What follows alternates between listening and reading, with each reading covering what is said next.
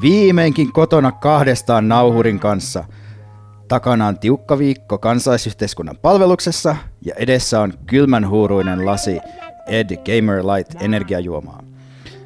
Saan nyt kaikessa rauhassa avautua vaivoistani, eikä pontus turhapurokurua näy missään.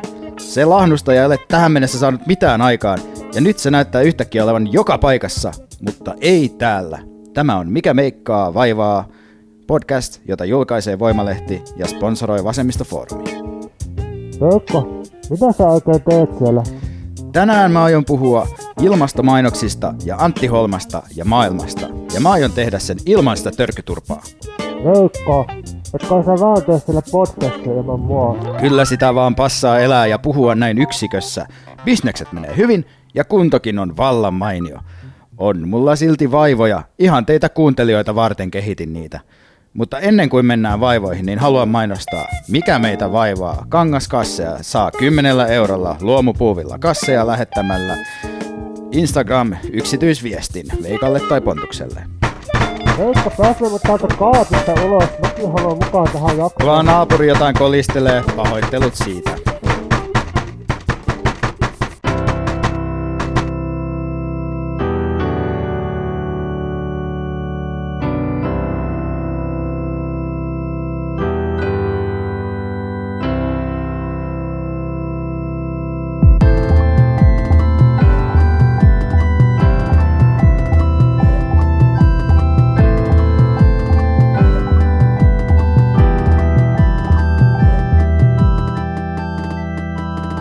Ja siinä kuultiin tunnari, joka onkin tuttu muun muassa Hilla ja Inari podcastista, jossa Hilla Körkkö muisteli neitsyyden menetyskokemuksiaan ja Orvuar Simonin biisiin vertasi tätä. Eli ihan omistettu Hillalle tämä kaunis kappale. No miltä susta nyt tuntui, kun hyvin trendikkäät ja kuumat ihmiset puhuu seksin harrastamisesta suun säveltävän musiikin tahtiin? Tuntui siltä, että kerjääminen todellakin kannattaa. Että laittaa vaan Instaa jotain säälipisteitä hakevia, öö, miksi te ette mainitse mua, niin heti mainitaan. Eli tuli kyllä hyvä mieli oikeasti, ja niin hyvä jakso oli muutenkin Hillalla ja Inarilla tämä uusin. Se oli kyllä joo. Tässä nyt ehkä on vähän semmoista kilpailuhenkeä ollut, että jos Hilla ja Inari on ollut aikaisemmin Suomen paras podcast, niin vähän aikaa kyllä ne menetti sen palkinnon Antti Holman podcastille, joka oli Suomen paras podcast, mutta nyt Antti Holman podcast on taas loppu, joten ehkä Hilla Inari nousee taas, katsotaan. Niin, meidän pitää ehkä päästä eroon tästä, mikä on paras jutusta. Musta tuntuu, että se on just sitä kuuluisaa toksista maskuliinisuutta, jota täälläkin on välillä sivuttu. Eikö me voida vaan rakastaa niin kuin erityisyydessä ja kaikkia erilaisia juttuja, niin kuin esimerkiksi Hilla ja Inaria ja Antti Holmaa? Totta, eli tällaisesta hierarkkisesta kapitalismista kohti singulaaru- singulaarisuuksien vapaata proliferaatiota. No niin, se ei ollut ainakaan yhtään maskuliinisesti sanottu. Kuuntelet, mikä meitä vaivaa, ei kun sun pitää sanoa toi. Nyt kun me on saatu meidän pieni tuotantopalaveri pidettyä ja kaikki sisäiset erimielisyydet lakastua maton alle, niin voisin tässä jaksoa mukaan pääsenä, kiitos siitä Veikka, kysyä sulta, että mikä sua Veikka vaivaa? tv on nyt aika paljon kaikenlaista ilmastomainontaa. Tämä tuli puheeksi tuossa Emmi Pääkkösen kanssa, kun se oli meillä vieraana. Että se mainitsi just, että se, missä ilmastonmuutos tällä hetkellä yhteiskunnallisesti näkyy, on niin kuin mainokset. Sitten tosiaan musta tuntuu, että näitä ilmasto protestiteinejä on alkanut olla sen verran enemmän, että nekin jotenkin niin kuin näkyy. Muun muassa oli oikein ilahduttava uutinen, että Jussi halla tytär oli osallistunut ilmastoprotestiin isänsä vastustuksesta huolimatta. Siitä tuli ihan sairaan hyvä mieli mulle ainakin. Mutta tosiaan, että paljon on ilmastomainontaa ja Esimerkiksi sellainen Floran mainos, jossa semmoinen kirkassilmäinen teinipoika selittää kuistilla isovanhemmille, miten ilmastonmuutoksen torjuminen pienillä teoilla on tosi easy. Kaikkien pitää olla mukana. Kasvipohjaiset tuotteetkin auttaa ilmastonmuutosta vastaan. Niin kuin tää Flora, jota te olette käyttänyt varmaan jotain sata vuotta. Pienetkin teot vaikuttaa. Se on tosi easy. Kaikkien täytyy vaan olla mukana. Mitä useampi sukupolvi, sitä parempi levitetään hyvää yhdessä. Siitä saisi kyllä tosi helposti, jos olisi vielä jotenkin muodikasta tehdä vastamainoksia, joku semmoinen. Levitetään lantaa yhdessä. Niin, levitetään ulostetta seinille. Niin. Mutta sitten on semmoinenkin mainos, missä on semmoinen mies, joka puhuu tunteikkaasti äidille siitä, miten äiti on huolehtinut, myös silloin, kun on tullut tehty typeryksiä, mutta nyt näkee, että äiti voi huonosti. Ja sitten korostetaan vielä, että äiti on siis äitimaa. Ja sitten on se mainos, missä Paleface solkottaa spoken word-tyylillä jostain tuulesta, mitä hän on tuuli ja pyyhkii kaiken yli tai jotain tällaista. Ja tämä oli siis jollekin energiayhtiölle ja sen tuulisähköä mainostava. Niin, että mennään niin kuin tulevaisuutta kohti puhaltaen. Ja tässä nyt ei sille ole mitään ihmeellistä, että mainokset on niin kuin kauheita ja ärsyttäviä, mutta, mutta sitten jotenkin mua on niin kuin alkanut nämä jurppii niin paljon, että musta tuntuu, että mun pitää jotenkin puuttua siihen, ainakin niin kuin yrittää mm. ymmärtää tätä, että miksi niin kuin vituttaa niin, kuin niin sairaasti. No kerro, kerro, että miksi sua vituttaa nämä. No mennään siihen kohtaan. Okay. Mä liitän tähän nyt mukaan meidän kuulija Pihla Hännisen lukijapalautteen. Ei kun pitäisi sanoa sitä tietysti lukijaksi, koska se on lukijapalaute. Mm. Arg, all the feels. Muun muassa tuon takia en katso televisiota tai lue iltapäivälehtiä. Tämä siis viittaa tähän Floran mainokseen. Pitäisköhän? Pohdin välillä sitä, kuinka tarpeista ylipäätään on siedettää itseään kestämään epämukavuutta. Missä vaiheessa epämukavuudesta tulee liiallinen toiminnan kautta ajattelun este? Pitäisikö siedätykseen yhdistää sosiaalista toimintaa, jotta se olisi siedettävämpää? Ja voiko siedätystä ylipäätään tehdä kyynistymättä? Eli mennään kohta tähän, tai relevantti kysymys, johon yritän kohta vastata, mutta jos miettii, että miksi toi nyt sitten ärsyttää niin sairaasti, niin siis varmaan sen takia, että, että tuntuu, että niin on vakava asia kyseessä. Ja sitten musta jotenkin tuntuu, että, just, että, jos, että se vakavalla asialla niin jotenkin siinä, niin kuin sillä vitsalla tuntuu pahalta, tai musta se jotenkin, että mä kuitenkin otan sen sitten jotenkin tosi henkilökohtaisesti sen ilmastojutun, ja sitten musta jotenkin tuntuu hirveältä, että sanotaan just, että, että, että se, että sä ostat jotain margariiniä, niin se niin kuin tekee sille asialle jotain, että kai se on semmoinen tosi yksinkertainen vaan semmoinen ärsyntyminen. Niin, onko jotenkin se suurempi kuvio tässä se, että, että nämä mainokset tekee rahaa ilmaston tuhoutumisella tai vetämällä siihen, ja sitten me ollaan tässä tilanteessa, jossa ilmasto tuhoutuu just sen takia, että ilmaston tuhoutumisella on tehty rahaa.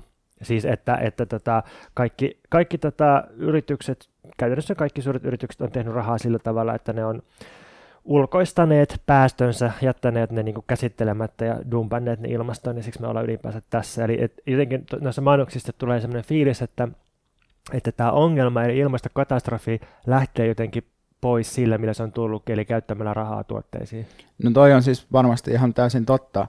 Se ei ole ehkä se, että mikä mulla se ykkös, jos mä nyt sitä mietin, niin kuin ihan se ykkösärsytyksen kohta, kohde kuitenkaan on, että, että mä luulen, että mulla se niin kuin tulee myös siitä, että, että kun ne tavallaan just mainokset käsittelee aina ihmisiä yksilöinä, yksilöi niitä niin kuin ostamaan asioita, ja sitten mun mielestä se on tavallaan niin kuin se fundamentaali ongelma, myös, että minkä takia niin kuin, asioita ei tapahdu, että ihmiset mieltää itsensä niin kuin yksilökuluttajina.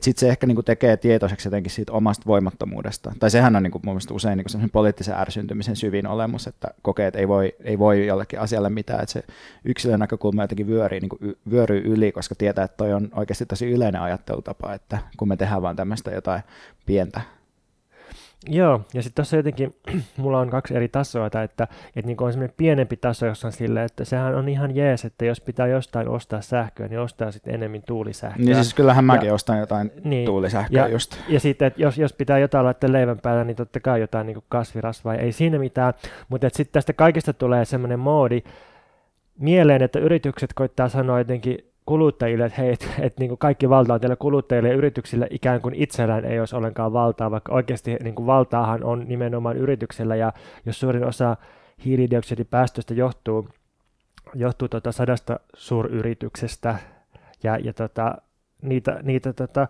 hallinnoi sitten länsimaiden plus Kiinan ja Japanin rikkaimmat ihmiset, niin kyllä tästä vähän tulee semmoinen olo, että kellä nyt se valta ja vastuu oikeasti on, ja niin kuin pitääkö se niin kuin sysätä sille kuluttajalle aina? Hmm. Siis tavallaan niillä yrityksillä ei ole niin kuin valtaa, koska niillä on tietty toimintalogiikka, jota ne ei tule niin kuin rikkomaan. Et sillä voi ajatella, että ne on jonkinlaisessa niin kuin, rationaalisuuden rautahäkissä. Että kyllähän se niin kuin, vähän niin kuin, voi ajatella niin, että – että ne ei niin kuin, tule tekemään mitään yksittäistä ihmistä, joita joit ne puhutte niissä mainoksissa, ei tule tekemään mitään, vaan se on leinen juttu, ne niin kuin ihmisten väliset sidokset, jotka voi mahdollistaa sen, että tapahtuu jotakin. Mm. Tämä on varmaan jotenkin se. Mutta mä nyt yritän vielä vastata tähän kysymykseen, että et kyllä musta täytyy sietää jonkun verran paskaa ja ärsyttäviä asioita, ihan vaan, että jotta ymmärtää, miten vaikka kapitalismi toimii, että miten ihmisiä motivoidaan osallistumaan ja ajattelemaan tietyllä tavoilla. Sen takia voi olla järkevää esim. käydä joskus töissä tai katsoa mainoksia. Tämä on ainakin asia, jonka mä huomaan niin erottavan itseäni semmoisista superdogmaattisista poliittisista toimijoista, jotka ajattelee, että ihmiset on niin ihan just lähdössä kaduille – kun niin kuin vähän joku roskis palaa, niin sitten ne tajuu, että nyt on aika lähteä tanssimaan sinne niin hyppi autojen päällä. Niin mulle on jotenkin tosi selvää, että ihmiset ei todellakaan ole niin kuin, ainakaan Suomessa lähdössä kaduille, koska ne odottaa, että niille annetaan niin kuin joku tutti imettäväksi vaalien jälkeen tai sitten tekemällä kansalaisaloite, että saadaan kaikille uudet tutit. Et mun mielestä ihmisten motivaatiorakenteet on tosi moninaisia ja aika muovattuja ja sitten niitä muovaamisen prosesseja täytyy ymmärtää, jos haluaa, että ne joskus käyttäjät jotenkin eri tavalla. Mutta mainoksia ei tarvitse katsoa kuin kerran ja yksi kappale ymmärtääkseen tämän, joten voi ehkä ajatella, että ei tarvitse katsoa niitä ollenkaan, vaan kuuntelee vaan tätä podcastia, niin me voidaan sitten kertoa, että mitä mainoksia on ollut tv viime aikoina. Tämä on itse asiassa hyvä idea. Mä katson aika harvoin mainoksia, ja mä näin siis nämä samat ilmastomainokset nyt ekaa kertaa silleen. Niitä no, on myös Instassa nykyään. Näitä ilmastomainoksia? Joo, okay. siis just toi Paleface-juttu ainakin. Onpas jännä, että mä en ole sieltä mennyt. Mutta mä kävin siis Finikinossa leffassa, ja mä näin siellä vähän himmenetyssä leffateatterissa nämä mainokset niin putkeen, siis kolme ilmastomainosta putkeen, ja tuli semmoinen olo, että tämä on niin ihan yhtä falskia fiktiota kuin se leffakin, mikä kohta tulee tämän perään. Niin. Tuli myös mieleen tästä ilmastomainoksesta, että pian meillä on varmaan sellaisia mainoksia, että sä voit ostaa itsellesi palan ilmastoa. Se olisi sittenkin looginen jatkumo. Eikö nykyään ole jo mainoksia siitä, että voi, voi hyvittää tekemässä ilmastotuhoa ostamalla jotain Joo, voi just kompensoida. Siitähän me käsiteltiinkin jo aikaisemmassa Kyllä. jaksossa. Mikä sua vaivaa? Mua vaivaa perimmäinen kysymys avaruusmatkailusta. Huhhuh. Mä uskon, että tämä on sellainen kysymys, joka oikeasti paljastaa kaiken. Mä kerron vähän taustaa. Miljardin vuoden päästä meidän auringon voima on kasvanut niin paljon, että meidän planeetan, siis maan pintalämpötila nousee elämälle sietämättömäksi. Tai jos vähän referoidaan Wikipediaa, niin tapahtuu silleen, että Käynnistyy karkaava kasvihuoneilmiö, jolloin maa muuttuu täysin elinkelvottomaksi. Ja puhutaan siis totaalisesta elinkelvottomuudesta, ei vain ihmiselle kelvottomasta ympäristöstä, koska meret höyrystyy ja vesihöyry hajoaa vedyksi ja hapeksi ja lopulta vetyatomit karkaa avaruuteen. Ja tota, sitten samaan aikaan jännästi Marsissa pintalämpötila nousee sen verran, että Marsin ikiroutaan sitoutunut vesi ja hiilidioksidi vapautuu ilmakehään, ja Marsissa käynnistyy tämmöinen niin sanotusti hyvänlaatuinen kasvihuoneilmiö. Tämä on siis tieteellistä faktaa, mitä sä nyt seität Suoraan Wikipediasta referoin. Eli täytyy olla. Joo. Joo. Ja tuota, voisi ajatella, että Marsissa olisi ehkä paremmat olosuhteet elämälle sitten, ehkä, kuin maassa. Ja sitten Jupiterin ja Saturnuksen jossain kuissa saattaa myös olla sellaiset pintalämpötilat, että jonkunlainen elämä ainakin pystyy selviytymään tässä. Ja tämä on siis noin miljardin vuoden päästä. Ja okay. nyt sä keräät Patreonissa rahaa. Avaruusraketti. Miettikää, mitkä mahdollisuudet. Sieltä tulee sun naama ja sitten kaikkien niiden tukijoiden naamat.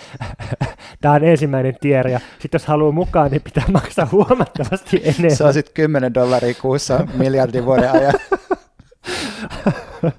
Niin sitten, sitten niin kuin joku miljoonas jälkeläinen saattaa päästä mukaan, jos onnistuu saamaan lottobingossa sopivan numeron.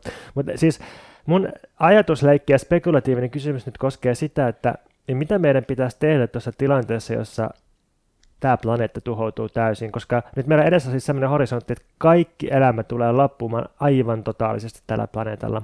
Ja mä nyt korostan, että tässä ei ole mitään käytännöllistä tässä kysymyksessä, koska, koska se aikajänne on niin pitkä, että on aivan absurdia puhua edes tuhannesta vuodesta. Tämä on absurdia Saati puhua edes, miljoonasta. Niin, niin. niin, absurdia puhua edes sadoista vuosista, koska ihmisten historia on tähän mennessä osoittanut, että, että se yllättää jatkuvasti ja, ja tota, tulevaisuutta on tunnetusti vaikea ennustaa. Mutta mä väitän tosiaan silti, että, että vastaukset tähän spekulatiiviseen kysymykseen paljastaa hirveän paljon ihmisten äh, ihmiskuvasta ja yhteiskunnallisesta ajattelusta. Ja musta tuntuu siltä, että tähän kysymykseen vastaavat ihmiset jakautuu kahteen ryhmään. Yhdet ihmiset haluaa korostaa ihmisen rajallisuutta ja ainutkertaisuutta ja luonnollisuutta. Toiset ihmiset haluavat taas korostaa sitä, että ihminen on kekseliäinen, ihminen kykenee pakenemaan olosuhteitaan ja ihminen kykenee oikeastaan sopeutumaan aika yllättäviin ympäristöihin. Jos me mietitään, että ihminen on lähtöisin jostakin Keski-Afrikasta ja sitten se on levittäytynyt kaikille mantereille, myös Antarktikselle ja myös, myös tota vähän avaruuteen, niin, niin tota, ihmistä voi ajatella myös tästä näkökulmasta. Ja mun väite, tai jatkoväite tähän on nyt sitten, että, että nämä ykkösihmiset, jotka korostaa ihmisen rajallisuutta, niin niillä on taustalla semmoinen, tai pinnan alla semmoinen fiilis, että ihmisen olemus on jollain tavalla alistumisessa ja mukautumisessa. Ja mä pelkään, että tämmöinen ihmiskuva johtaa sitten mystiikkaan, jonkinlaiseen protofasismiin ja sellaisen niin kuin paikoilleen asettumisen ja mädäntymisen fiilistelyyn. Ja tällaiset ihmiset siis vastaavat tähän kysymykseen, että, että tota, elämän lopullinen kohtalo on jäädä tällä planeetalla ja tuhoutua ja niin kuin meidän pitää hyväksyä se. Saako vähän tarkentaa tai ehkä tarkentavasti kysyä, koska mä mietin, että mä tunnistan ton, mutta mä ajattelen, että, että näillä ihmisillä ehkä ajatus ei ole, että ihmisen olemus on toi, välttämättä toi niin kuin alistuminen, vaan että se on niin kuin just ihmisen kohtalo, joka asetetaan jostain ylhäältä päin, että ihmisen olemus voi ehkä olla just semmoinen levittäytyvä, ja sitten siinä on semmoinen niin kuin vuorovaikutteinen suhde semmoisen niin hybriksen ja lankeemuksen välillä, mutta sitten se lankeemus on niin kuin ikään kuin se jotenkin moraalisesti oikea niin kuin lopputulema. Joo, tuo olemussana on hankala, koska sillä on niin raskas painavasti filosofian historiassa, ja jotkut ajattelee, että se tarkoittaa jotain hyvin suljettua ja pysyvää. Jotkut... Ehkä voi puhua ihmisen osasta sitten. Ihmisen tai osaa tai kohtalo, ehkä se on parempi. Mutta okei, okay, nämä ykkösihmiset vastaa, että, että tota, näin se on, että homma menee just näin, kun, kun tässä kuvailtiin, ja näin sen kuuluukin mennä. Ja sitten nämä kakkosihmiset on silleen, että ei, että ihmisen osa on, on just tämä irrottautuminen ja uusien maailmojen luominen ja, ja tota, maasta irtautuminen tai vakiintuneista systeemistä irtautuminen ja epäpuhtaiden ja epäpyhien rakennelmien luominen. Mm. Ja sitten tällaiset ihmiset saattaisivat vastata tähän kysymykseen vaikka sillä, että, että jos me halutaan säilyttää tätä elämää yli miljardin vuoden päästä, niin, niin kuin jossain vaiheessa, joidenkin satojen miljoonien vuosien jälkeen viimeistään, niin pitää kyllä alkaa miettimään tätä kysymystä avaruusmatkailusta ja siitä, että pitäisikö vaikka yrittää sinne Marsiin tai Jupiterin ja Saturnuksen kuihin yrittää laajentaa tätä elämän sfääriä.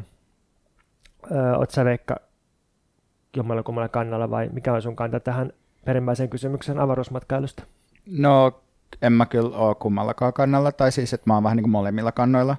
Mm. Että siis jos ajattelee nyt sille tosi yksinkertaista, että mun mielestä niin kuin, mehän ollaan kusessa sen takia osittain, että, että jotkut semmoiset niin kuin, öö, ehkä voi ajatella semmoiset niin kuin ympäristöllisen kestävyyden rajat tai jatkuvuuden rajat on niin kuin jätetty huomioimatta. Että tavallaan niin kuin mun mielestä voi tietyllä tavalla ajatella, että jos nämä on niin kuin nämä ykköset ja kakkoset, niin molemmat puhuu jatkuvuudesta, mm. jatkuvuuden kriisistä, mutta sitten niillä on ehkä eri tulkinta siitä, että mikä on niin kuin aiheuttanut se, tai mistä on niin kuin lopulta kyse tässä jatkuvuuden kriisissä, ja että mikä, mikä ikään kuin, niin kuin kokemus tai subjekti pitää asettaa niin kuin ensisijaiseksi, tai siis Musta tässä on vähän semmoista niin kuin väärin ymmärtämistä ja ehkä keinotekoista vastakkainasettelua, mikä toisaalta ehkä liittyy siihen, että nämä ykkös- ja kakkosihmiset koostuu niin kuin suunnilleen, että sä oot niin ne ykkösihmiset, kakkosihmiset, joku pari biostutkijaa ja joku Ilja Lehtinen. Ei kun toisinpäin. Niin, niin mutta tarkoitan, että niitä ihmisiä on ehkä viisi. Joo, no siis tähän oli vain semmoinen kääristetty ideaalityyppi, mutta, mutta et, niin kuin, kyllä mä niin kuin, tunteiden tasolla ainakin ö, osaan jakaa mun kaverit näihin kahteen ryhmään. Ja, no kumpaa sä mut laitat sitten? Kyllä mä laittaisin sut enemmän tuohon äh, kakkoseen, että, että tota, ihminen voi aina tehdä kaikkia yllättäviä asioita ja ehkä kannattaakin yrittää tehdä yllättäviä asioita sen sijaan, että yrittäisi vaan alistua ja sopeutua siihen, mitä on ja jäädä fiilistelevään jotain kumpulan viimeistä käpytikkaa.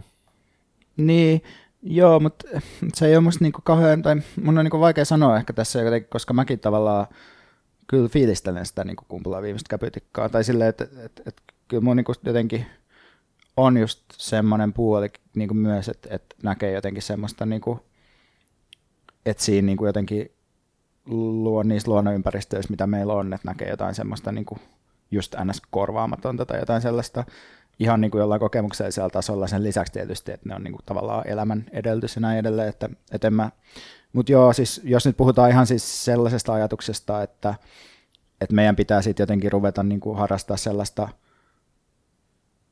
ankeita luopumista, niin mä oon niin kuin siitä silleen tosi ratkaisevalla tavalla eri mieltä. Mm. Siis siitä ajatuksesta, että se, että miten me niin kuin jotenkin ihmiskuntana pystytään saavuttamaan jotenkin kestävä suhde meidän ympäristöön on just jotenkin semmoinen, että me niin kuin karsitaan meidän kokemuksesta kuvittelukyky. Mm. Et se on musta vaan niin kuin täyttä paskaa. Mm. Et ehkä silleen niin kuin joo. Oikeastihan meillä on tätä podcastia tehdessä noin 14 vuotta aikaa tehdä ilmastonmuutokselle jotain, jotta se saadaan hillittyä se lämpötilan kasvu ilmakehässä siihen puoleen toista asteeseen, koska muuten käynnistyy sitten todellakin, todellakin sellaiset kasvihuoneilmiön prosessit, että tulee hyvin paljon epävakaampi tästä planeetasta elää, ja siitä nyt joka tapauksessa on tulossa, mutta että, että niin kuin on, on jotain kriittisiä rajoja ihan lähellä, ja sen takia niin kuin tämmöiset miljardin vuoden kysymykset, niin niissä ei mitään käytännöllistä, mutta että, että mä oon silti ollut yllättynyt siitä, että miten, miten niin kuin tuohtuneita jotkut ihmiset on ollut tällaisesta niin kuin edes spekulatiivisesta ajattelusta, että yritetään miettiä jotenkin irtoamista ja, ja avaruutta tai teknologian kehittämistä ilman, että niin kuin uskotaan siihen tai ilman, että luotetaan siihen tai ilman, että tuudittaudutaan siihen, että se ratkaisee mitään. Ja tietysti mulla on tässä taustalla Ilja Lehtisen äh, mun esseekirjasta kirjoittama kritiikki ja sitten myös Ilja Lehtisen kirjoittama näytelmä nimeltä Elinvoima, jossa oli musta ja tosi hyvät ja hauskat karikatyyrit. Tai niin, en mä tiedä, oliko siinä mitään karikatyyriä, jos lukee vaan niin kuin suoraan meidän jotain Facebook-päivityksiä, että sehän oli tavallaan, tavallaan dokumentaarista esittämistä. Okei, okay, tietysti jos, oli san... valikoitu, niin kuin, ne oli se teatterin keinoin toki valikoitu ja pistetty näyttelijät lukemaan ne ja näin. Ja samalla kun oli mun hahmo piti monologia, niin sitten siinä taustalla Sampo 2.0 pongatteli vieterit ulos, niin mä nyt hieman tulkitsen tästä No ehkä sä, sua käsiteltiin siinä kyllä jo huomattavasti parodisemmin kuin mua. ja, ja niin, sitten sit noissa niin näkyy vaan muista kiinnostavalla tavalla sellainen niin raivo sitä kohtaan, että ei vaan sitä, että joku ajattelee avaruutta, vaan, vaan myös jotenkin, sitä, jotenkin, jotenkin semmoinen, että, että sanotaan, että ei ole mahdollista ajatella noin, ja sen lisäksi vaikka olisikin mahdollista, niin ei saisi ajatella, että siinä on semmoinen joku moraalinen tuohtumus, että, että saatana, että miksi yrität käyttää mielikuvitusta tällaiseen niin kuin rajojen rikkomiseen, että niin kuin yrittäisit nyt sopeutua tähän, mitä on, ja tyytyä siihen, ja niin kuin alistua paikkaasi, ja sitten siinä Iljan äh, esseekritiikissä on tämmöinen, niin kun, se loppuu tällaiseen, että, että kun on, voidaan puhua yin utopioista ja yang utopioista, ja yang utopiat on tällaisia miehisiä, rationaalisia, ekspansiivisia, että niin kuin tehdään järjellä ja tieteellä joku mahdollisimman hyvä yhteiskunta, niin sitten minkälainen olisi vastakkainen Jin utopia Ursula Le Guinin mukaan, ja sitten siteraa Guinia tälleen, että It would be dark, wet, obscure, weak, yielding, passive, participatory, circular, cyclical, peaceful, nurturant, retreating, contracting and cold. Niin joo, tämä on se ykkösihmisten maailma. Ei jatkoa mulle. Ihanasti esitettä silleen, että ei ole mitään muuta mahdollisuutta kuin olla samaa mieltä. Joo, en mä tiedä, mulla ehkä, ehkä se nyt, nämä kaikki niin kuin kun tässä on musta tosi voimakas niin kuin esteettinen taso tässä keskustelussa, tai että se tuntuu, että se melkein hallitsee tätä keskustelua, että ollaan just jossain siellä niin kuin kuvittelukyvyn ja kuvallisuuden sfäärissä, että mitkä on sellaisia niin kuin ohjaavia metaforia ja, ja tällaisia juttuja, mitkä on musta niin kuin, tai se on kiinnostava keskustelu just sen takia, että se ei niin kuin etene jotenkin laskelmien kautta, mm. vai jotain muuta reittiä. Mutta se, mitä mä niin kuin jään tässä koko ajan vähän niin kuin miettiä sekä niin kuin biostutkimusyksikön että sitten niin kuin Iljan näytelmän kohdalla, on se, että mitä se niin kuin politiikka on, mitä voisi nyt ajatella niin tuosta lähtökohdasta, että mihin niin kuin sit mennään silleen niin kuin konkreettisemmin siitä, jos, jos lähtökohtana on se, että on joku tämmöinen niin hybrinen fossiilijärki, ja jos pitää luopua ja pitää niin kuin, niin kuin siirtyä johonkin niin kuin toisenlaiseen subjektiin, toisenlaiseen toimijuuteen ja olemiseen ja toisenlaisiin ihmisten välisiin suhteisiin, koska mä tavallaan jaan tosi suuren osan siitä niin kuin bioksen ajatusmaailmasta ja sitten myös siis Ilja Lehtisen niin jutuista, mutta mä en saa yhtään kiinni siitä, että mitä se järjestäytyminen tuosta lähtökohdasta on. Niin, sama ongelma. Mä nautin tosi paljon siitä elinvoiman näytelmästä. Musta se oli siis, sain rahallani vastinetta ja musta se oli hirveän hyvää viidettä. Sehän meni aika lailla perus Hollywood semmoisella kaarella, että on, on niin fallinen intensiteetin kasvu ja sitten hirveän monta äh, valeenloppua ja sitten lopulta tulee finaalispektaakkeli ja sitten vielä äh, semmoinen moraalistinen opetus saarna siihen loppuun ja ja näin, ei siinä mitään, mutta, mutta sitten kyllä mä mietin sitä poliittista puolta, että mulle sitä vaan kumpuaa semmoinen syvän taantumuksen ja niin kuin kestävän perustan etsintä ja siihen liittyy Nostalgia, ja jotenkin mä aistin sen kaiken taustalla itsesääliän paisuttavan yksinäisen miehen egon laajentumisen, kunnes se tuhoaa maailmasta kaiken ilon, niin kuin laajeneva aurinko miljardin vuoden päästä tuhoaa kaiken planeetan päällä, ellei me lähdetä avaruusraketeilla karkuun täältä. En kommentoi. Mikä muu Veikka sua vaivaa? Mä, niin kuin kaikki muutkin, oon kuunnellut Auta Antti podcastia, joka on Antti Holman podcast, ja mä oon tehnyt siitä jo niin perusteellisen hehkutuksen Facebookiin, että mä en sitä aio nyt tässä ruveta enää toistamaan, ja se oli niin, niin tota, perustava hehkutus, että Antti pitisi lopulta itsekin tulla sinne sitä ihmettelemään, koska mä täkäsin sen ja pakotin sen sinne. Voitko Veikka opettaa mulle kehtaamista, että miten kehdataan pyytää ihmisiltä huomioita tägäämällä ne jossain julkisesti? Joo, eli voin opettaa lyhyt kehtaamiskoulutus. No, siinä lähdetään liikkeelle siitä, että sä ensin niin kuin otat sellaisen alastatuksen, että oot silleen, että voi minua pientä maamatosta, onneksi on sentään aurinko, joka heittää valoa tämänkin lantakasan päälle, jossa minä elän. Sitten otat älypuhelimen, kirjoitat sinne at-merkin ja sitten siihen perään sen, niin kuin, sen tyypin handlen tai mikä se on, se on se jonkun niin kuin, nimimerkki, Nick. niin, Niin, jonka niin. sä haluat sitten Mm. heittävä sulle sitä validaatiota sinne sun lantakasaan ja Mm. toimimaan siinä aurinkona. Sitten se tulee, jos sä toivot sitä tarpeeksi paljon, tai sitten se ehkä ei tule. Mä yritän ehkä tässä kohta lyhyesti avata sitä, että miksi se ehkä ei tule. Selvä, kiitos tästä. Joo, eli tosiaan ne tarkemmat analyysit tämän ohjelman maineudesta voi lukea mun Facebook-sivulta. Ja nyt mä ajattelin kuitenkin puhua yhdestä erityisestä ajatuksesta, joka mulle on herännyt tästä ohjelmasta. Eli siinä Anttihan vastaa kysymyksiin, joita sille on kuulijat esittänyt, ja sitten yksi näistä kysymyksistä koskee sitä, että tämä nimenomainen kuulija olisi halunnut tietää, josko Antti olisi halunnut lähteä hänen kanssa kahville New Yorkissa. Kysymykseni kuuluu, Antti, olisitko se viikko sitten lähtenyt mun kanssa kahville New Yorkissa? Vastaus tähän kysymykseen on, että en missään tapauksessa. ja toivottavasti sä et nyt ota tätä henkilökohtaisesti, koska tota, tässähän siis ei ole mitään henkilökohtaista, koska tässä ei voi olla mitään henkilökohtaista, koska me ei tunneta. Ja tämä vastaus, mikä tässä annetaan, on musta jotenkin riemastuttavan yksiseitteinen, että en missään tapauksessa, ja sitten naurua, ja sitten pitkä ja oivaltava selitys siitä, millaista olla julkisuuden henkilö ja kokee olevansa töissä silloinkin, kun kommunikoi ihmisten kanssa kadulla. Onko tämä sulle tunnistettava tämä, tämä tämmöinen, että olet töissä, kun puhut ihmisten kanssa? On joo, ja sitten samalla tavalla kuin Antti Holmella, niin mulla se on myös helpottanut sitä, että öö, mä oon yleisesti aika öö, vähän hankala ihmisten kanssa, siis alkaen siitä, että mä en muista ihmisten nimiä enkä kasvoja, enkä tunnista niitä, vaikka ne olisi tuttuja välttämättä, ja sitten on ehkä joskus ollut epäsosiaalista oloa liikkeellä itsessäni suhteessa sosiaalisiin konteksteihin, mutta sitten jos mä ajattelen, että hei, että mä oon niinku töissä tai että tämä on mun rooli tässä, niin se on ihan hirveän paljon helpompaa. Ja on hirveän helppo jutella jonkun kanssa, jos se tulee juttelemaan mulle sen perusteella, että mä oon tuttu jostain. Niin kyllä samastun. Mä aion nyt analysoida vähän semmoista eliittiasemaa, joka ehkä mulla ja ehkä myös sulla on, Mm. ja ehkä myös joillain teistä kuulijat. Mutta et mä väitän, että ne kuulijat, jotka, tai tässä on semmoinen skaala, että mitä enemmän kuuluu semmoisen tietyn tyyppiseen eliittiin, niin sitä enemmän sillä hetkellä, kun kuuli tämän Antti Holman vastauksen, niin mitä enemmän niin on tietynlaista eliittiä, niin totesi, että kyllä se kyllä mun kaveri ehkä haluaisi kuitenkin olla. Kyllä se olisi mun kanssa mennyt kahville.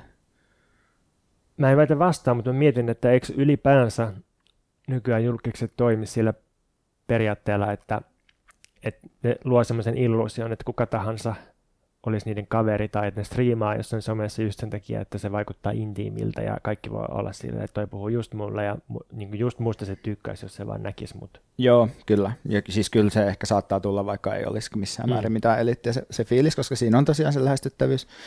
Mutta tosiaan uh, mä yritän nyt tuoda tähän sitten sen yhden lisälevelin vielä, mikä okay. mun mielestä mikä liittyy tähän eliittikysymykseen. Mä ajattelin puhua vähän siitä, kun mä muutin Helsinkiin. Silloin kun mä asuin Turussa ja elin television kanssa, ekat 27 vuotta elämästä, niin, niin mulle oli tosi vallankumouksellinen ihmeinen kokemus nähdä edes joku lehdestä tuttu ihminen livenä. Printtilehdestä. Niin. Esim. Demoksen Roope Mokka oli jonkinlainen jumalhahmo, koska se oli kirjoittanut kolumneja Hesariin, ja sitten kun mä näin sen junassa kerran, mä se, oh my god, tossa toi on. Mä muistan, kun mä tulin Helsinkiin, ja sitten mä näin, että Tuomas Nevalinna editoi jotain käsikirjoitusta jonkun ravintolan ikkunassa. Mä olin silleen, että ensinnäkin Tuomas Nevalinna, ja toisekseen mä näin sen, kolmannekseen se tekee jotain älyllistä kirjallista työtä, ja neljänneksi se tekee sitä keskellä päivää, kun muut on töissä, että toi on niinku se unelma, mitä kohti mennään. Ja nyt sä istut siellä lasin takana kirjoittamassa. Ja sä oot menossa Tuomas Nevalinen kanssa vaalitilaisuuteen, josta mä oon niin kateellinen. Ja tähän liittyy musta tietty kokemus perifeerisyydestä, siitä, että on olemassa se pääty maailmasta, joka ottaa vastaan, ja sitten se pääty, joka tuottaa mediaa.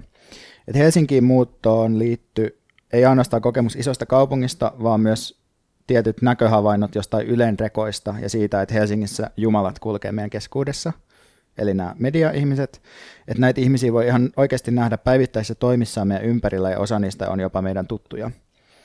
Ja tämä mediatodellisuus, tämmöinen pikkukaupungin perifeerinen mediatodellisuus alkaa siis vähitellen purkautua ja sitten vasta kunnolla tajuu, että millainen voima sillä on, että millainen magia pystytään tuottamaan valaistuksella ja ihmisten ehostamisella ja erottelemisella ja niiden kolumnien niin kuin, niillä kuva ja nimi kylteillä, mitä siellä mm. on niin kuin teksti yläpuolella ja näin edelleen.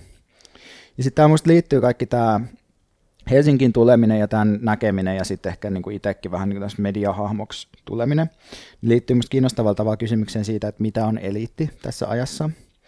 Että ruotsalainen Ulla Söderholm, joka on siis myös Liv Strömqvistin puoliso ja podcastaja, niin se puhuu yhdessä sen stand-up-rutiinissa siitä, että mitä niin kuin nykyaikaiset media-eliitit on ja että miten kannatti olla eliittiä niin kuin ennen. Et sen esimerkki on niin kuin se, että, että nykyään kelpaa jotenkin, että köyhille kelpaa niin kuin, köyhille ja kipeille kelpaa mieluummin liittolaiseksi vaikka Donald Trump, joka oikeasti on niin kuin ihan täys niin kuin eliittisikakusipää, hmm. mutta koska se ei ainakaan niin kuin hauku kouluttamattomia ihmisiä siitä, että ne ei osaa yhdyssanasääntöjä, mm. niin sitten se on kuitenkin parempi seuralainen kuin jotkut semmoiset lehtikaalia ravintolassa vetävät tyypit. Mm. Mutta siis, että sen pointti on niinku se, että ennen elittiin kuulumiseen kuuluu selkeästi se, että sulla on rahaa, kun taas nykyään se tarkoittaa, että sulla on ehkä koulutus ja sitten tunnet ihmisiä ja sitten sulla on joku pääsy työmahdollisuuksia ja jotain näkyvyyttä, mutta että sulla ei välttämättä ole rahaa. Entä jos on koulutus, verkostot, työmahdollisuudet, näkyvyys, ja rahaa. Sitten menee aika hyvin, sitten yhdistyy tavallaan se niin kuin vanha ja uusi eliittiasema toisiinsa, ja tietysti näitä ihmisiä oikeasti on tosi paljon, mm. mutta voi ajatella, niin kuin, että, että just vaikka mua ja sua, joilla kummallakaan oikeasti ei ole rahaa kauheasti, niin mehän ollaan just sille ehkä kulttuurisesti aika hyvin verkostoituneita ja meillä on kaikenlaisia mahdollisuuksia, mutta eihän meillä nyt ole Herra Jumala mitään omaisuutta. Mutta tosiaan, niin kuin, että nykyään eliitti tarkoittaa jotain erilaista ja must, just mulle Helsinkiin muuttaminen tarkoittaa just tällaista niin kuin eliittiin liittymistä. Et mun aina ihailema kirjoittaja sanoo mulle rytmissä, että jengi pitää mua jotenkin eliittinä, vaikka siis mähän on köyhä itä-helsinkiläinen kotiäiti. Ja mä just just kuulen sen ihmisen äänen, koska mä oon niin täpinöissä siitä, että se puhuu mulle. Eli mä näen sen just tämmöisenä jotenkin ihmeellisenä tyyppinä, ja sitten se on oikeasti vaan niin kuin köyhä ja kipeä. Mm. Ja jos palataan nyt tähän Antti Holmaan niin musta tavallaan se kulttuurieliittin sisälle pääsy tarkoittaa, että mulla on just valtaa ja voimaa kutsua joku kulttuurieliitin jäsen Antti Holman mun statukseen jotain kommentoimaan sitä. Ja mä voisin ehkä jopa pakottaa sen kanssani kahville. Mutta me molemmat ollaan kuitenkin persaukisia, tai niin kuin Holma sanoo tässä podcastissa, kun se toivoo, että sen suosikkikosteus voida sponssaa sitä, että kiinnostaa, koska mä olen persaukinen ja kuiva. Tota, niin, eli elittiin kuulumisen määritelmä on se, että pystyy pakottamaan Antti Holman kanssaan kahville. Ihan hyvä, hyvä. Kyllä, joo. Hmm. Sä aiot selvästi sanoa jotain painavaa, kun sä vähän kuovit maata ennen kuin pääsit vauhtiin. Tota, mä voin sanoa suoraan, että mulla on nyt ongelma tämän meidän podcastin tekemisen kanssa, koska mä alitajuisesti väistämättä vertaan sitä, mitä mä puhun, siihen, mitä Antti Holma puhuu ja miten se puhuu. Koska tajusin, että resepti parhaan podcastin tekemiseen on aika yksinkertainen, että otetaan komiikkaa tekevä ammattinäyttelijä, joka on näytellyt vuosikymmeniä, sitten laitetaan se käsikirjoittaa se jakso, että se kirjoittaa 12 sivua jaksoa, ja sitten se ottaa kuulijoihin suoran kontaktin New Yorkilaisessa komerossa, niin näin syntyy paras podcast. Ja sitten kun vertailee itseään siihen, niin tulee jotenkin semmoinen nahistunut olo. Pitää nyt huomauttaa, että jos Aku Hirviniemi tekisi ton saman, että se menisi New Yorkiin komeroon kaikella komediaurallaan ja kirjoittaisi 12 sivua tekstiä ja rupeisi niitä siellä latelemaan, niin vittu, että olisi paska podcast. Totta, ehkä Antti Holmassa on jotain Mä luulen, että se on kyllä aika paljon kiinni just, että muista tavallaan kun mä viittasin niin kuin myös, että eihän mulla olisi myöskään mitään mahiksi saada Aku Hirviniemeen niin tekee yhtään mitään. että se liittyy myös siihen, että Antti Holma on hahmo, joka on niin kuin media- ja kulttuurieliitin uh, leikkauspisteessä. Eli että sillä on muutakin kuin Aivan. se. Eli se, elitin intersektionaalisuus. Niin, että se on, se on muutakin kuin semmoinen mediatyyppi. Sillä on just se semmoinen niin kuin, laaja-alaisuus, jonkinlainen niin kuin, minor, minorinen niin kuin kokemus ja ehkä semmoinen syvä, syvempi sivistys ja lukeneisuus ja sellainen. Joku varmaan ajattelee susta just tolleen ja miettii, että ehtäisikö se pyytää sua kahville. Onko sulla Pontus jotain muuta, mikä sua vaivaa vielä?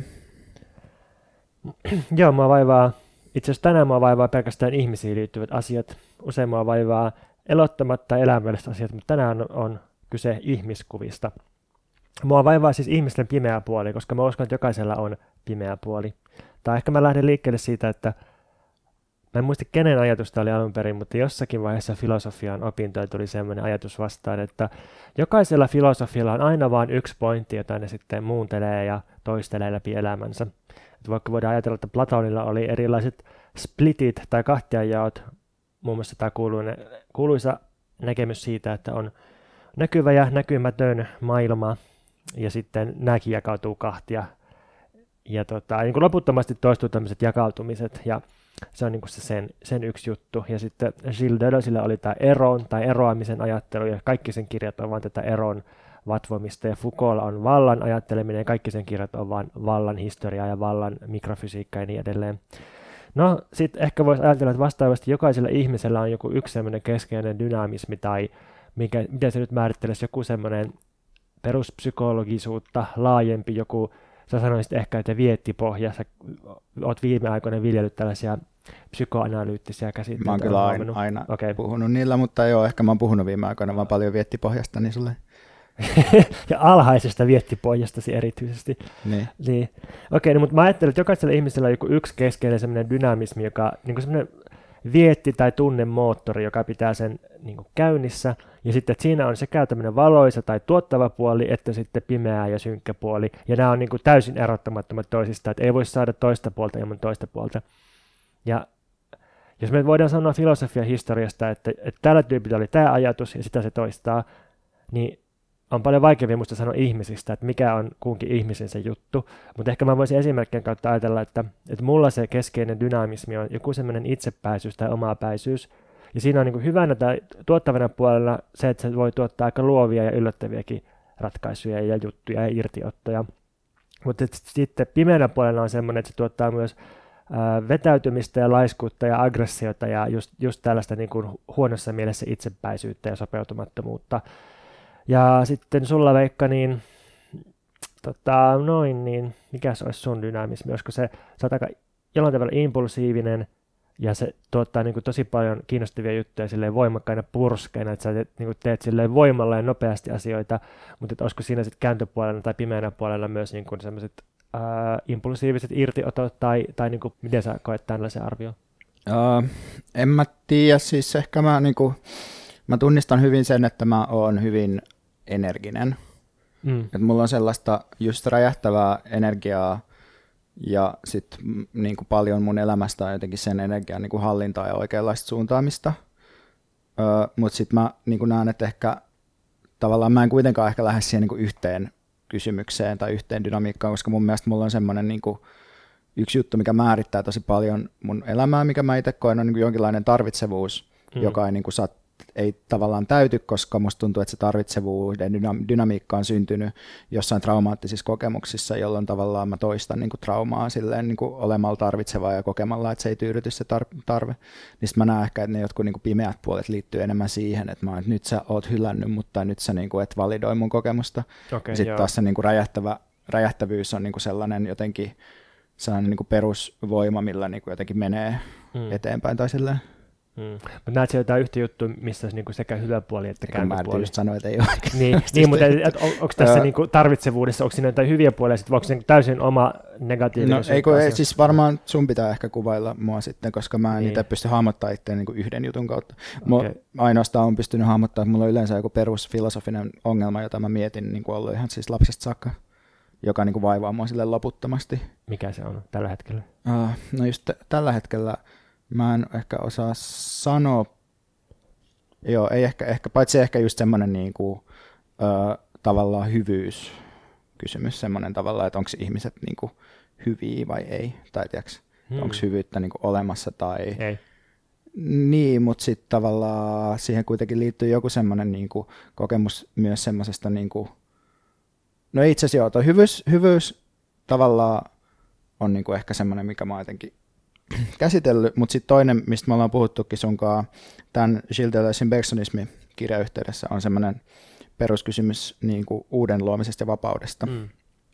joka ehkä noin semmoisia, että ne vähän syklisesti myös toistuu nuo eri kysymykset, niin se on semmoinen, mitä mä oon niin kuin miettinyt, ja musta tuntuu, että mä oon vähän niin kuin vapautunut siitä. Mm. Musta tuntuu, että mä filosofisesti vähän niin kuin oon palaamassa ja leijumassa semmoisessa niin kuin eksistentialismi tai sitä sfäärejä kohti ja semmoista merkityksellisyyden kysymystä kohti taas. Mm. Ehkä. Tässä paljastuu uusia puolia. Tämä oli, mm. Mm. oli kiinnostavaa kuulla toi. Ehkä mä menen siihen mun varsinaiseen vaivaan tähän liittyen. Ai me ei oltu vielä siellä.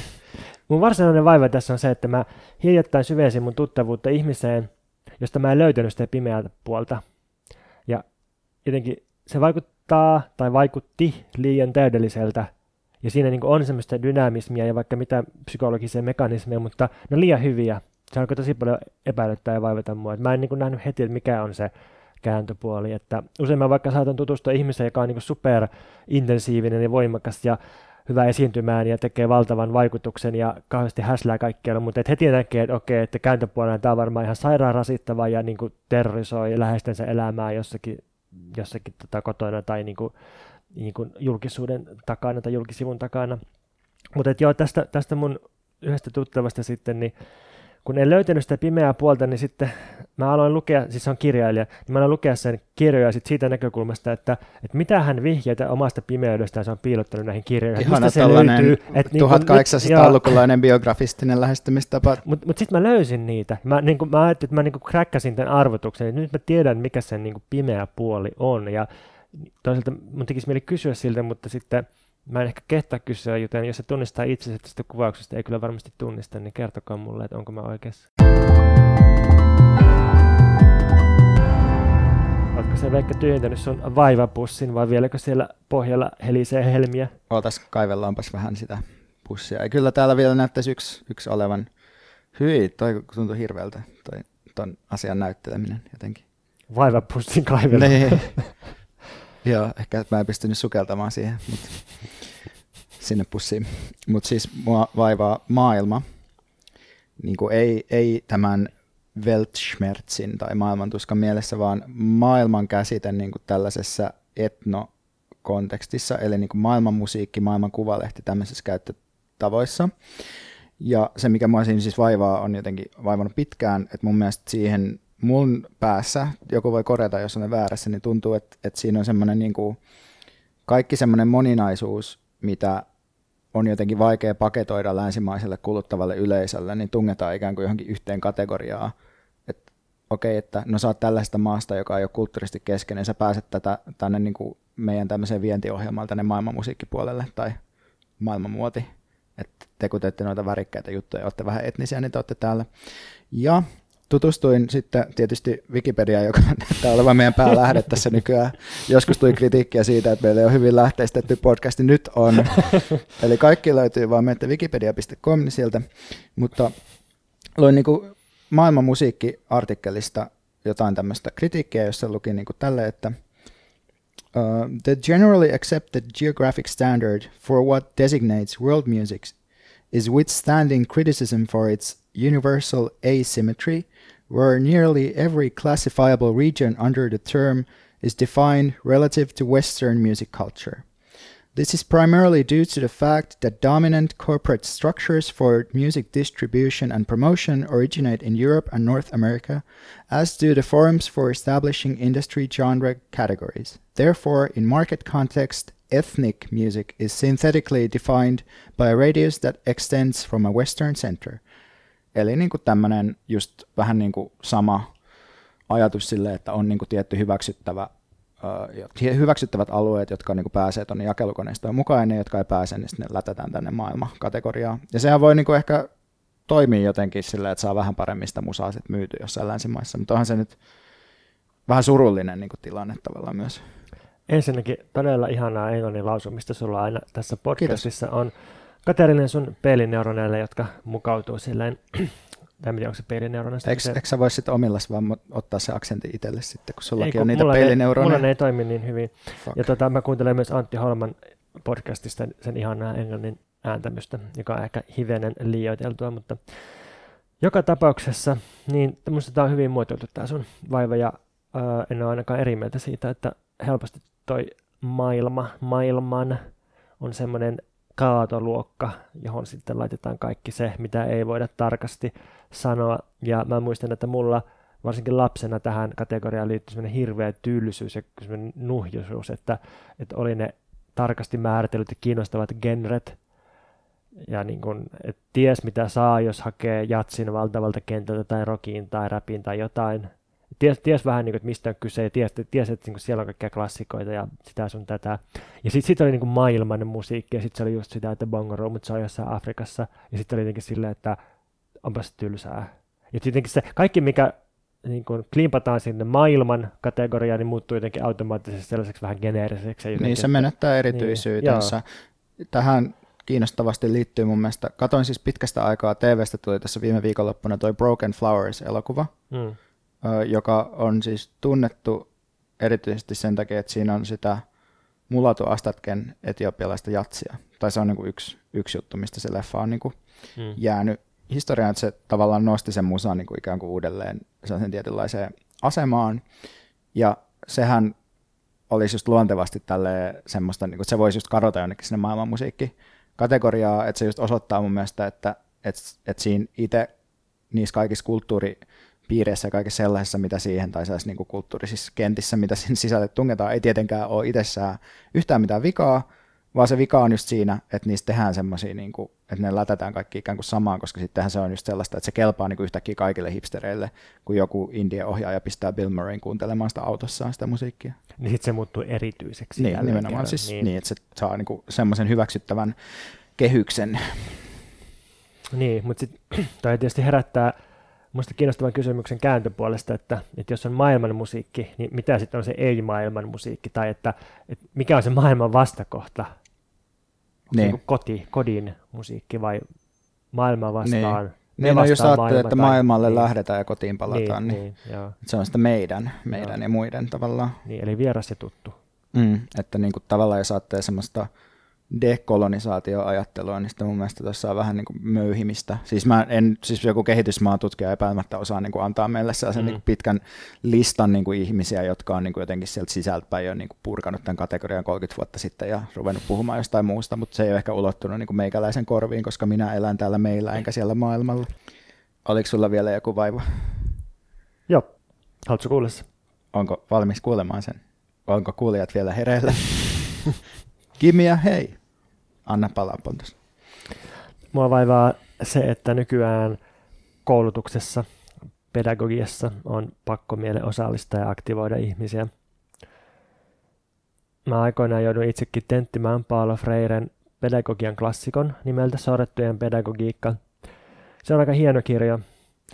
Siinä Freire tekee monia jakoja, joista ehkä keskeisin on tämmöinen, että, että semmoinen perinteinen vanha käsitys opettamisesta on, että oppilas on vähän niin kuin tyhjä pankki, johon tallennetaan tietoa. Ja tällainen opetus on autoritaarista ja manipulatiivista. Ja sitten se asettaa paremmaksi semmoisen dialogisemman yhteisoppimisen tai opettamisen, jossa kasvatetaan ihmisistä toimijoita ja oman elämänsä subjekteja sen sijaan, että yrität kuvata tämmöistä videota. Joo, Haista. anteeksi. Mä menin ihan sekaisin tässä. Yeah, damn. Höh. Tulee suorituspaineita. Voi ei, no mä laitan tämän kameran pois nyt sitten. Kiitos. Ja tota, ei siinä Freiren kirjassa mitään. Se, tota, musta se on ihan, ihan hieno, hieno jako. Ja sitten tämä on ollut kriittisen pedagogiikan pohjalla pitkään ja muun muassa feministinen ja antirasistinen pedagogiikka, tai niitä on kehitetty sen, sen pohjalta sitten. Mutta sitten, vaikka olisi tämmöinen niin hieno lähtökohta, niin sit, sehän voi olla, että ne lopputulokset siitä on sitten vähän jotain muuta, tai, tai niin kuin käytännössä se voi olla sitten jotain vähän erilaista. Ja mä luin tässä sellaisen aika hienon uuden kirjan nimeltään Feministisen pedagogiikan ABC. Se on aika käyttökelpoinen kirja, jossa on hyvin lyhyitä ja selkeitä artikkeleita just tästä, että miten, miten niin kuin, ää, laitetaan ihmiset oppimaan yhdessä ja dialogissa toistensa kanssa ja, ja tota, miten päästään eroon semmoisesta, että opettaja luennoi frontaaliopetusta luokan edestä jostain, jostain korokkeelta. Ja, ja näin, ja ja niin kuin suosittelen tätä feministisen pedagogiikan ABCtä. Mutta mä vähän kyllä alkoi vaivata, että jos jokaisessa tämän kirjan tekstissä oli semmoinen pakkomiele aktivoimiseen ja osallistamiseen ja hirveätä kohkaamista ja touhuamista ja jotenkin tuntuu, että yhtäkään opetustilannetta ei saisi järjestää, ellei siinä on joku, että ollaan ringissä ja jotenkin uh, tehdään kaikista osallisia oman elämänsä ekspressiivisia subjekteja ja jotenkin tämä vaivannut muutenkin, että mä koulussa siis inhoisin kaikkea sellaista, että et, no, et no niin, nyt, nyt kaikki kertoo vuorollaan jonkun koko ryhmälle tai että nyt, nyt työskennellään ryhmissä ja nyt osallistutaan ja jotenkin kalastellaan toisistamme jotain. Ja mä oon aina halunnut ainakin pitää itselläni sen mahdollisuuden, että, että mä voin olla passiivinen ja vetäytyvä oppija, joka kuuntelee sitä opetusta sen sijaan, että se koko ajan on osallisena siinä. Niin, joo, mä ymmärrän ton, että kyllä se niin on musta just tärkeää jättää tilaa semmoiselle niin erilaiselle tavoille niin kuin olla. Että itsellähän niin kuin se oli kaikkein parasta, jos sai puhua koulussa ylipäätään. Se on niin ihanaa, että sai osallistua. Mutta, ja tai siis itse asiassa toisena vähän niin kuin tätä tukevana juttuna vielä se, että mähän lakkasin käymästä luennoilla jossain vaiheessa, koska mä totesin, että mun on ihan turha olla täällä. Että et en mä, niin kuin, jos mä vaan kuuntelemassa, kun ihminen puhuu, niin mä voin yhtä hyvin jäädä pois ja vaan niin kuin lukea jotain. Tai niin kuin, että ei musta ole mitään järkeä järjestää sellaista kontaktiopetusta, missä ei ole mitään kontaktia mulla oli täysin päivästyskokemukset. kokemukset. Jos oli joku kontaktijuttu, niin mä olin sille, että mitä helvettiä, että tämähän, niin on sosiaalisuutta, tämähän on vaan niin kuin hengailu, että tämähän on niin täys nolla sisältö tässä. Mutta jos oli semmoinen, että joku tyyppi puhuu, niin mä olin silleen, että nyt on kiinnostavaa, nyt mä voin niin kuunnella sen puhetta ja työstää sitä ja olla samaa tai eri mieltä sen kanssa, tehdä muistinpanoja lisällä niihin muistinpanoihin. Ja musta tuntuu, että tällaista on hirveän paljon vähemmän nykyään, ja, ja kaikkialla on kauhean pakko käyttää kauheasti energiaa siihen, että ollaan aktiivisia ja osallistutaan koko ajan.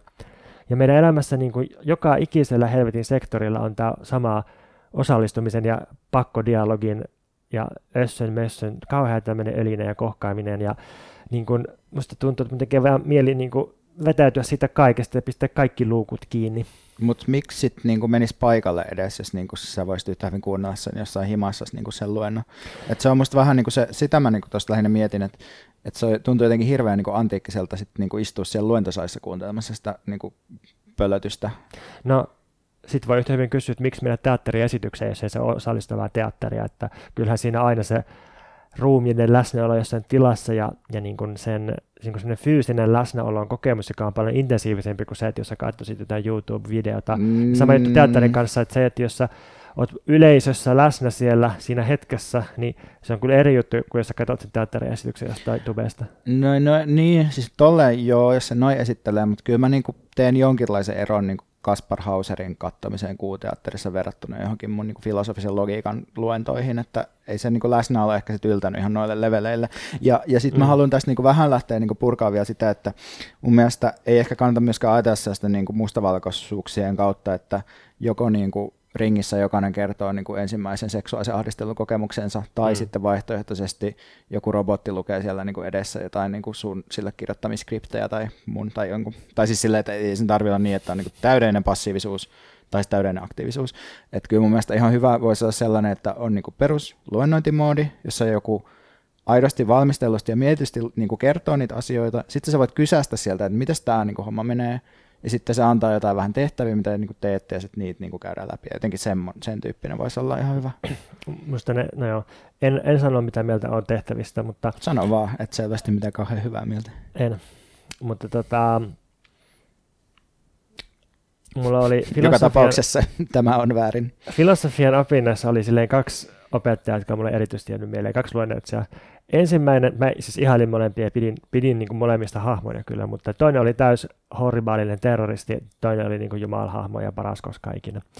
Tämä horribaalinen terroristi sanoi suoraan ekalla luennolla, että, että hän on nyt käynyt aikuispedagogiikan opinnot. Siellä on opetettu, että ihmisen attention span kestää noin 20 minuuttia. Et sen jälkeen alkaa ajatus harhailla. Eli tässä vaiheessa meidän podcastia, niin ihmiset on ihan sekaisin. Siis ne on pudonnut kärryillä 40 minuuttia sitten. niin. Mutta sitten se oikeasti otti kirjaimellisesti tämän, että se niin sotki sen, siis se pisti poikki joka 20 minuutti, sitten piti laittaa pöydät yhteen ja alkaa tekemään ryhmätöitä. Siis että se pystyy luennoimaan kerralla vain 20 minuuttia, ja sitten jos luento on niin puolitoista tuntia, niin siinä pitää koko ajan pistää se poikki. Se oli, se oli niin rasittavaa, että mä lopetin sen parin kerran jälkeen sen kurssin, ja en ikinä enää mennyt sen tyypin luennoille. Se oli niin ahdistavaa ja työlästä. Mm. Ja sitten oli toinen luennoitsija, joka puhui ilman muistiinpanoja kolme tuntia.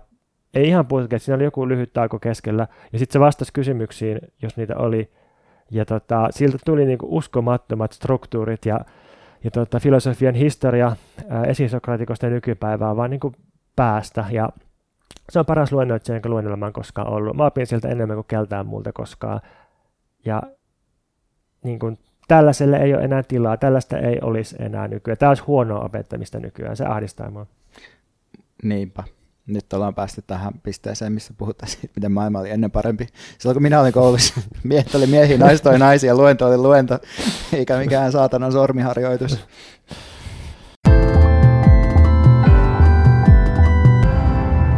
Kerro Veikko sun suosituksista. Mä haluan ensimmäiseksi suositella, että ryhdyt meidän Patreon-tukijaksi.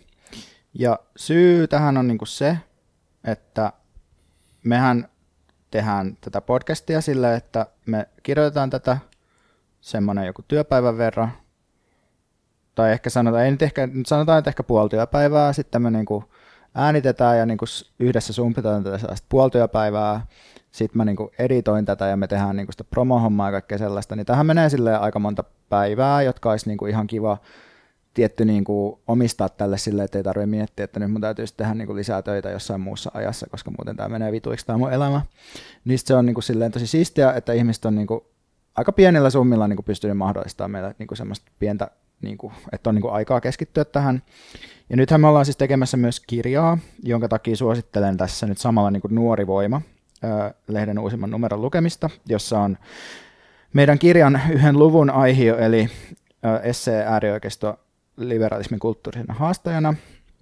Ö, ja tota, me, meillä ei ole apurahaa tämän kirjan tekemiseen, joten me toivotaan, että me voitaisiin osittain rahoittaa meidän Patreon rahoilla myös sen kirjan kirjoittamista ja sitten myös julkaista niin kuin siihen kirjaan, kirjan tekoprosessiin liittyvä kirjoitussarja, jossa me niin kuin käsitellään sen kirjan teemoja niin kuin siellä Patreonin kautta tavallaan.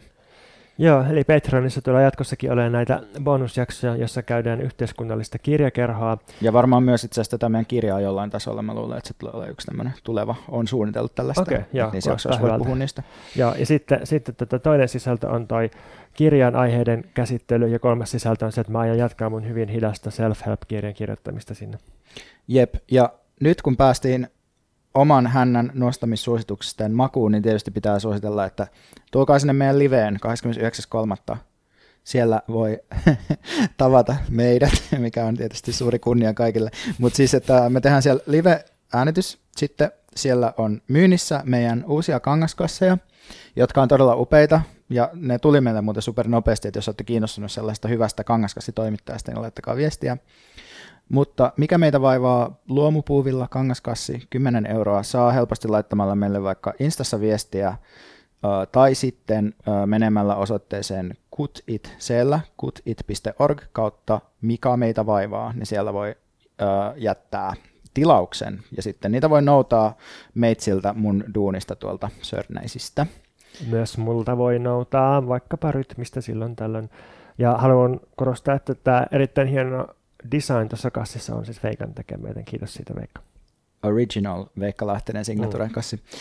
Joo, sitten toinen suositus koska Pontus ei tätä olisi välttämättä kehdannut itse suositella vai olisitko? Ehkä olisit. En olisi kehdannut nostaa laiskia sen häntää. Työstä kieltäytyjän käsikirja on juuri ilmestynyt Intolta. Ja mun mielestä oikein hauskan oloinen kirja, siis tämmöinen, onko siinä joku 300 sivua jopa? 303 sivua analyysejä, haastatteluja, novelleja, manifestia, neuvoja töiden välttelyyn, kehotuksia varastaa pomolta, tulevaisuuteen sata vuotta eteenpäin sijoittuva utopia post-työyhteiskunnasta muun muassa. Joo, siis tuli hauska fiilis, kun sitä kirjaa selasi, koska siinä on vähän sellainen niin kuin leikillinen fontti ja sellainen niin kuin vähän erilaista palsatusta eri jutuissa, että se tuntuu semmoiselta niin kuin puuhakirjamaiselta tai sellaiselta, että tätä voi niin kuin lueskella sieltä täältä. Mm. Tosi siisti kirjoittaja kautta haastateltujen joukko. Mä oon tosi iloinen, että sieltä löytyy Jussi Vähämään haastattelu, että Mia Haglund on siinä kirjoittajana, Etu Vireen, yksi mun kirjoittajista on siinä, sitten Harri Salmenniemi, mahtava, mahtava tota, kirjailija mukana ja sitten tietysti ystäviä, kuten Pontus on myös mukana ja Anna Kankila ja onko Lasse Poserkin siinä kirjoittaja? Lasse Poser on, on kyllä mukana ja haastatelluissa on sitten muun muassa seksityöläinen ja keksityöläinen. Mahtavaa. Joo, mutta että sitä voi varmaan kirjakaupoista sitten etsiä käsiinsä. Joo, ja sitten voi myös tilata Inton verkkokirjakaupasta. Sitten kolmantena suosituksena No, alussa mainitsinkin jo, Hilla ja Inari, mahtava podcast. Saasko sä kerjät niiltä huomiota? Ei, kyllä mä saan jo kaiken, mitä mä haluan. Tämä on niin kuin giving back to the community, eli giving back to Hilla ja Inari. Oli ihan sairaan hyvä niiden 50. jakso, juhlajakso, eikä vain sen takia, että ne kehu meitä, mutta erityisesti mm. sen takia. Ei, mutta siis, että ihosyöpädiagnoosista itsetyydytykseen ja mitä kaikkea siihen matkan varrelle mahtui. Joo, musta se on vaan niin mahtavaa, että ne on vaan silleen, että en ole vetänyt käteen vähän aikaa. Se on hienoa, että joku sanoo tolleen niin podcastissa. Ja sen takia säkin tänään lounaalla puhuit sun veltostuneesta peniksestä, vai miten se meni? En puhunut mun veltostuneesta peniksestä, vaan mä sanoin silleen, kun te puhuitte, sinä ja toinen ystävä siitä, että miten me niinku, joo, ihana nukahtaa puolison kanssa. Ja sitten mä olin silleen, joo, mustakin ihana nukahtaa mun veltta peniskädessä yksin. Mutta sen piti olla vitsi, ei, ei, niinku, ei podcastiin. Se on defining moment tästä lähtien lähtien. Niin, nyt Tätä myös kaikille kuulijoille. Mutta kuunnelkaa Hilla ja Inari tästä hieman ehkä alatyyliseksi menneestä esittelystä huolimatta. Onko sulla jotain suosituksia? Mulla on semmoinen havainto, että yksi taho arvioi, että ajan henki suosittelee erästä suuntausta. Huh. Eli siis Financial Times, joka on ehkä maailman paras lehti, niin se arvioi, että ajan henki suosii vasemmistoa. Wolfgang Minchau, Minchau niminen toimittaja kirjoitti Financial Timesin otsikolla The future belongs to the left, not the right. Ja tämän mukaan niin, niin tota, oikeisto nyt ratsastelee juu tällä maahanmuuttovastaisella aallolla, mutta tämä aalto ei tule kestämään kahdesta syystä. Ensinnäkin oikeisto ei yksinkertaisesti onnistu, ne ei onnistu rajoittaa maahanmuuttoa, Et ne yksinkertaisesti on surkeasti epäonnistunut omissa tavoitteissa ja se on täysin kiistatonta.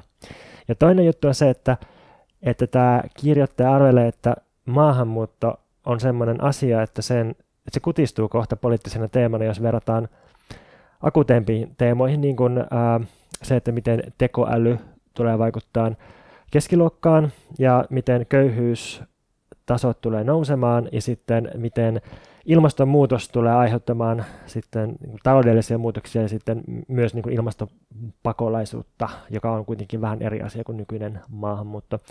Ja sitten tämän Münchaun mukaan, niin tämä on sitten semmoinen tuleva poliittinen ympäristö, joka suosii radikaalia vasemmistoa eikä radikaalia oikeistoa. Ja sitten tämä tietysti antaa esimerkiksi Bernie Sandersin ja sitten erityisesti tuon tota, kongressin valitun jenkinton Alexandria Ocasio-Cortezin, joka, joka tota, suositteli ää, 70 prosentin verokattoa, eli siis verokaton nostamista.